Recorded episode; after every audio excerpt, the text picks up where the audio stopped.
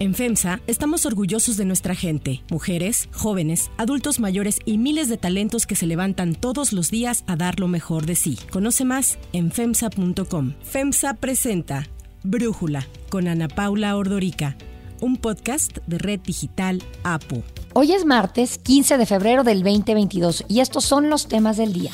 En un intento por aclarar la situación con Baker Hughes, José Ramón López Beltrán revela que trabaja en una empresa de los hijos de Daniel Chávez, empresario cercano al presidente. Ucrania informa que el ataque ruso podría ser mañana. Rusia niega planes y dice que va a optar por la diplomacia. Putin recibe hoy al canciller alemán Olaf Scholz. Pero antes vamos con el tema de profundidad.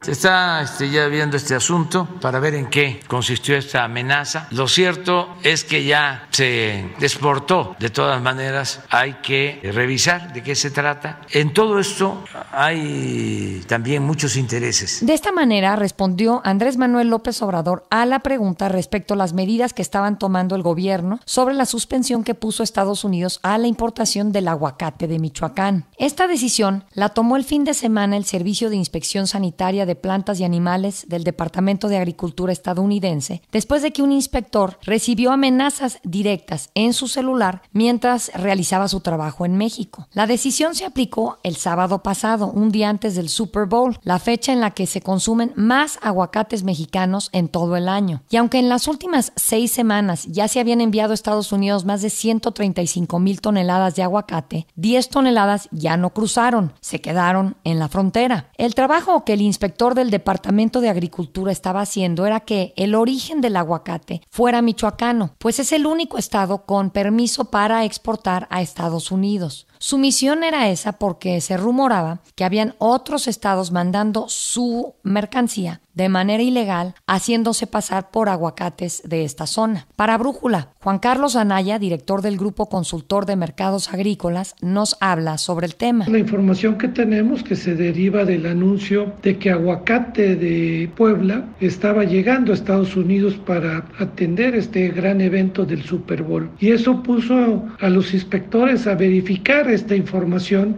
y esto derivó que durante la tarde del viernes suspendieran todos los embarques de aguacate ante una triangulación que no es permitida y no debe de hacerse. Y esto está dañando a los productores michoacanos y a un sector agroindustrial tan importante que el valor de las exportaciones de aguacate al mercado americano son de 2.778 millones de dólares. Esta situación debe corregirse, que no sucedan este tipo de triangulaciones porque dañan a terceros y principalmente a productores del estado de Michoacán. Y es que cerrar las exportaciones de aguacate por tiempo indefinido afecta a toda una industria que tiene a más de 300 mil empleados y en donde el 85% de la producción de los aguacates de Michoacán se destinan a Estados Unidos. El valor de exportación del aguacate es de más de 3 mil millones de dólares. Para poder restablecer las exportaciones, el Servicio de Inspección Sanitaria de Plantas y Animales estadounidense ha dicho que está analizando las amenazas que tiene importar la fruta de México, así como planear las medidas que garanticen la integridad física de su personal. En México, Juan Cortina, presidente del Consejo Nacional Agropecuario, expuso que las autoridades de los dos países han tenido pláticas para encontrar una solución y junto con la Asociación de Productores y Empacadores Exportadores de Aguacate en México, la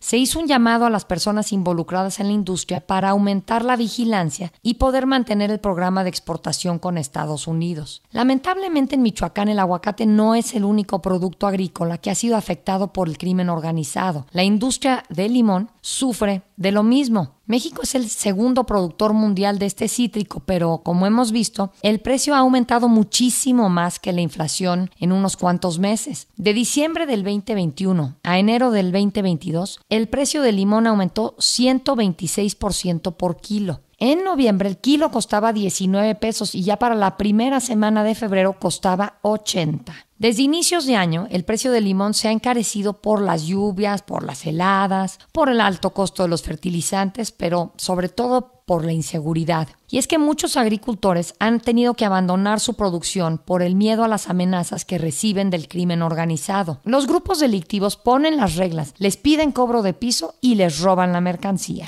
El análisis. Para profundizar más en el tema, le agradezco a Ricardo Márquez Blas, especialista en temas de seguridad, platicar con nosotros. Ricardo, a ver, te preguntaría primero por el caso del aguacate. ¿Tú qué sabes qué es lo que está sucediendo ahí? Porque pues el día de ayer el gobernador Alfredo Ramírez Bedoya dio una entrevista a Ciro Gómez Leiva en Radio Fórmula, en donde dijo que la llamada para amenazar al inspector eh, estadounidense había provenido desde un penal en Ecatepec y que hay muchos productores en Puebla de aguacate que son los que están tratando de meter su mercancía y que ésta pueda pasar a Estados Unidos como si fuese de Michoacán. ¿Tú qué nos puedes decir? Bueno, primero el tema del aguacate, al igual que el tema de, de limón, son actividades productivas muy importantes para el estado de Michoacán. Afectan y van a afectar a su economía. Respecto de la llamada que hace referencia el gobernador, es altamente improbable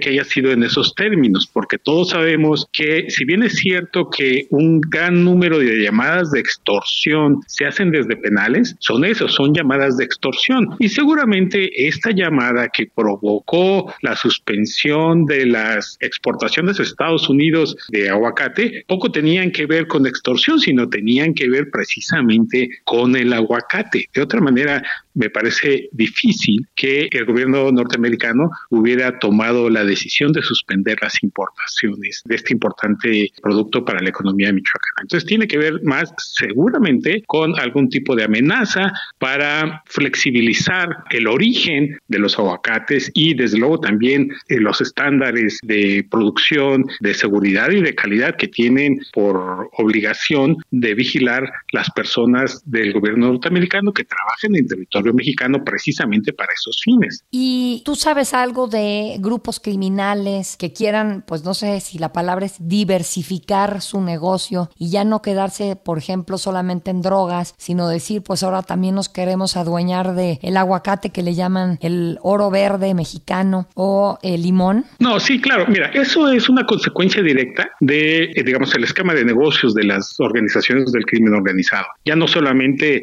controlan, digamos, el tránsito de drogas ilegales, sino también han expandido para controlar el mercado criminal interno, es decir, el interno de las zonas donde tienen presencia. Particularmente el tema del aguacate y del limón, aunque tienen ya tiempo el crimen organizado participando o tratando de extorsionar y de controlar a estas actividades o a los productores de estos productos, es importante señalar que este avance, esta nueva realidad que están enfrentando en Michoacán, es consecuencia directa del control territorial que se les ha permitido tener a estas organizaciones del crimen organizado. Una vez que tienen el control territorial, no hay nada que les impida llevar a cabo acciones depredadoras, no solo en contra de la economía individual y de la integridad personal de quienes radican ahí, sino específicamente sobre la economía local y sobre los recursos públicos que manejan los municipios y, las, y los estados en esas zonas. Es decir, van por todo el paquete completo, no solamente por el control de rutas, no solamente por la producción de metanfetaminas, Michoacán es un productor importante de metanfetaminas que se exportan casi completamente a Estados Unidos, sino ahora ya que tienen el control territorial, una consecuencia directa es que vayan por la economía, por los productos de la economía y por las rentas individuales de quienes ahí radican y desde luego por el cobro de piso y las extorsiones. Y en ese sentido, ¿qué está haciendo el gobierno para pues tratar de revertir esta situación eh, pues para los productores de aguacate y de limón en Michoacán? Mira, está haciendo entre prácticamente nada y muy poco. Se difundió que el ejército había recuperado este Aguililla. Bueno, es cierto que el ejército está en Aguililla, pero no lo recuperó. Dejaron el crimen organizado que tenía controlado esa zona y las carreteras. Dejó entrar al ejército. No enfrentamiento, el ejército no replegó a las organizaciones del crimen organizado, no hubo ningún enfrentamiento entre ellas como para decir que el ejército recuperó Aguililla. Le permitieron al ejército mexicano entrar a Aguililla y estar ahí por algún tiempo hasta que el crimen organizado decida recuperar eso. Una parte importante que creo que es muy, pero muy relevante que tengamos presente es que esta falta de eficiencia en el control del crimen organizado, esta falta de eficiencia para controlar las actividades de las organizaciones del crimen organizado, ya no solamente la pagan quienes radican en esas zonas, en este caso zonas de Michoacán, sino ahora la pagamos todos los mexicanos, todas las familias mexicanas están pagando esta falta de eficiencia en el control de la criminalidad y está afectando las finanzas familiares. El costo del limón, como ya lo mencionaba, se ha incrementado de 20 a 80 pesos, un incremento importantísimo y lo mismo ha sucedido con el aguacate. Mientras continúe esta falta de eficiencia para controlar las actividades del crimen organizado, las familias mexicanas seguirán pagando con sus recursos, con sus finanzas, esta falta de eficiencia de las autoridades responsables de controlar al crimen organizado y de enfrentarlo también. Fíjate que leyendo para preparar este episodio, veía que ya en agosto del 2019, otro grupo de inspectores del Departamento de Agricultura de Estados Unidos estaban en un pueblo cerca de Uruapan y los bajaron a punta de pistola unos criminales y desde entonces Estados Unidos le había estado diciendo al gobierno mexicano pues que si no resolvían la falta de seguridad, pues esto que acaba de ocurrir, el cierre de las exportaciones, se iba a dar. Y esto es algo que entiendo que ya había ocurrido en otros momentos por otras razones. Pero pues nada más preguntarte si esto será algo a corto plazo, ¿cuál es tu lectura, Ricardo? El control de la criminalidad, particularmente en esa zona, en las zonas productoras de limón y en las zonas productoras de aguacate, va a tomar mucho tiempo, mucho tiempo. Quizá eh, los precios de, particularmente de limón, quizás se reduzcan un poco en el periodo de abril hacia adelante, porque hay una segunda, digamos, la segunda temporada del año y generalmente esta segunda temporada la producción es mayor a la primera, que es en la que estamos actualmente, y probablemente la disponibilidad sea mayor y por tanto el precio se reduzca un poquito. Pero el control del crimen organizado sobre estas actividades, la penetración que ha tenido el crimen organizado sobre estas actividades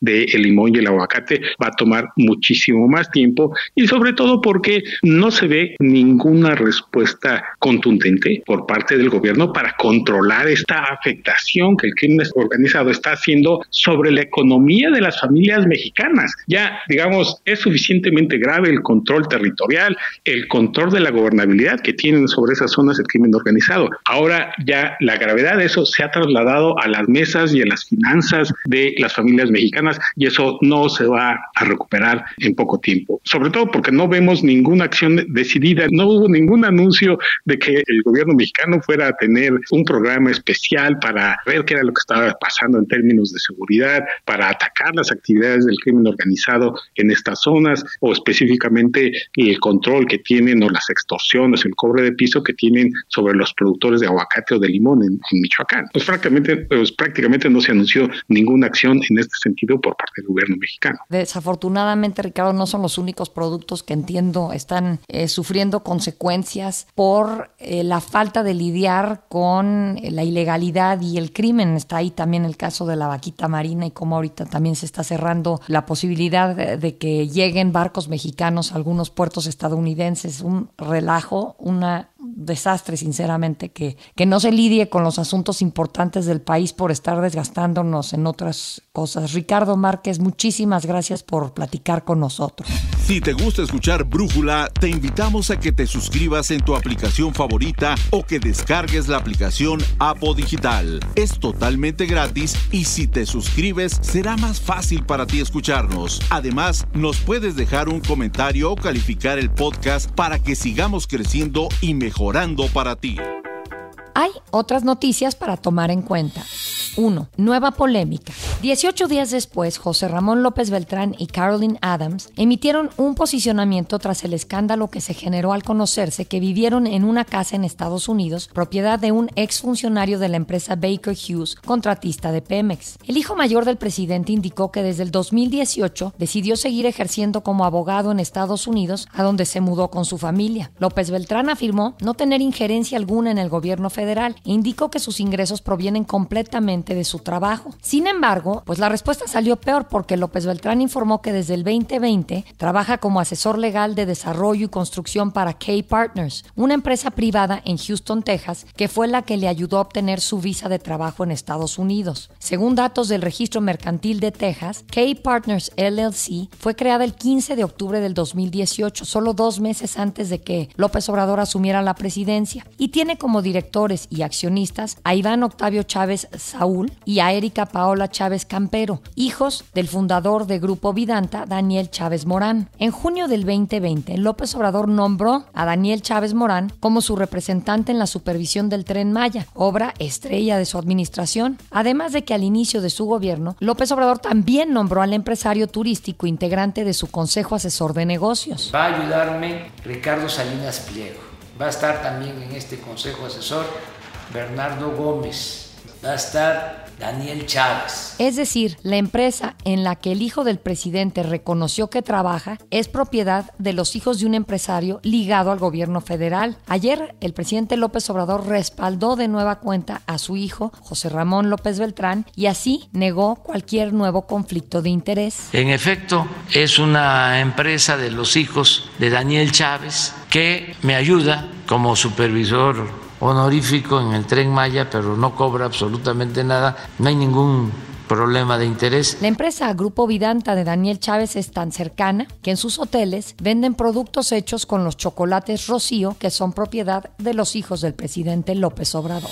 2. Ucrania. El presidente de Ucrania, Volodymyr Zelensky, declaró el 16 de febrero como el Día de Unidad en Ucrania, en respuesta a informaciones que hablan del posible inicio de una invasión rusa del país ese día. Lo dicho por Zelensky se produce pese a que Moscú ha negado planes de atacar a Ucrania y ha acusado a Occidente de crear una histeria sobre la supuesta invasión rusa. Apenas ayer el jefe de la diplomacia rusa, Sergei Lavrov, indicó que su país seguirá buscando respuestas diplomáticas a los problemas de seguridad en Europa. Volodymyr Zelensky negó lo dicho por su embajador en Reino Unido, quien indicó que podrían abandonar su intento de unirse a la OTAN con tal de evitar una guerra con Rusia. Zelensky insistió en que adherirse a la organización garantizaría la seguridad e integridad territorial de su país y calificó su intención como una prioridad incondicional. Washington, por su parte, ha dicho que Rusia podría invadir Ucrania en cualquier momento, al señalar que Putin está añadiendo más fuerza y capacidad militar cerca de la frontera cada día.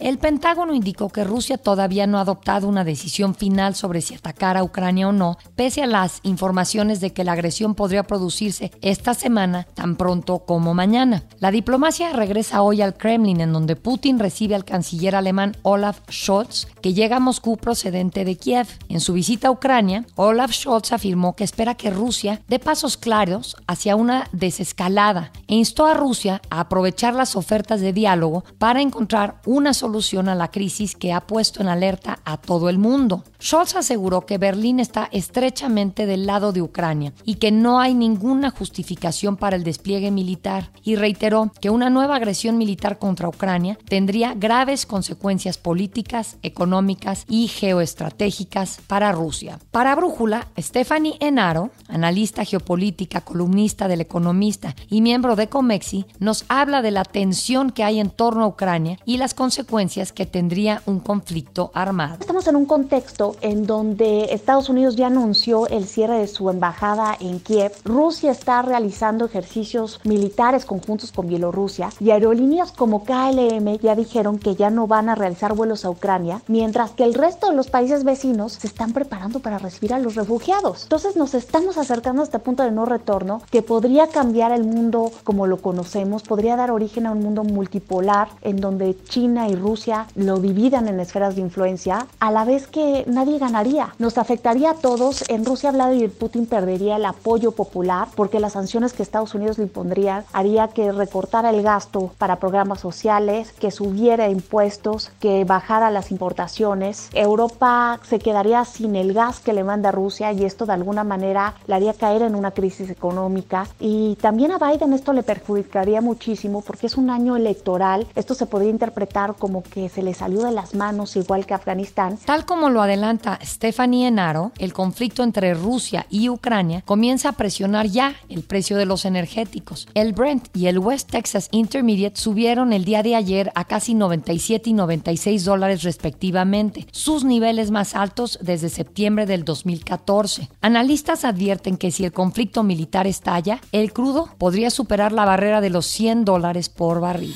Yo soy Ana Paula Ordorica, Brújula lo produce Bacheva Feitelson. En la redacción, Airam Narváez. En la coordinación y redacción, Christopher Chimal. Y en la edición, Omar Lozano. Los esperamos mañana con la información más importante del día. Oxo, Farmacias ISA, Cruz Verde, Oxo Gas, Coca-Cola FEMSA, Invera, Torrey y PTM son algunas de las muchas empresas que crean más de 245 mil empleos tan solo en México y generan valor como parte de FEMSA. FEMSA presentó Brújula con Ana Paula Ordorica, un podcast de Red Digital APO.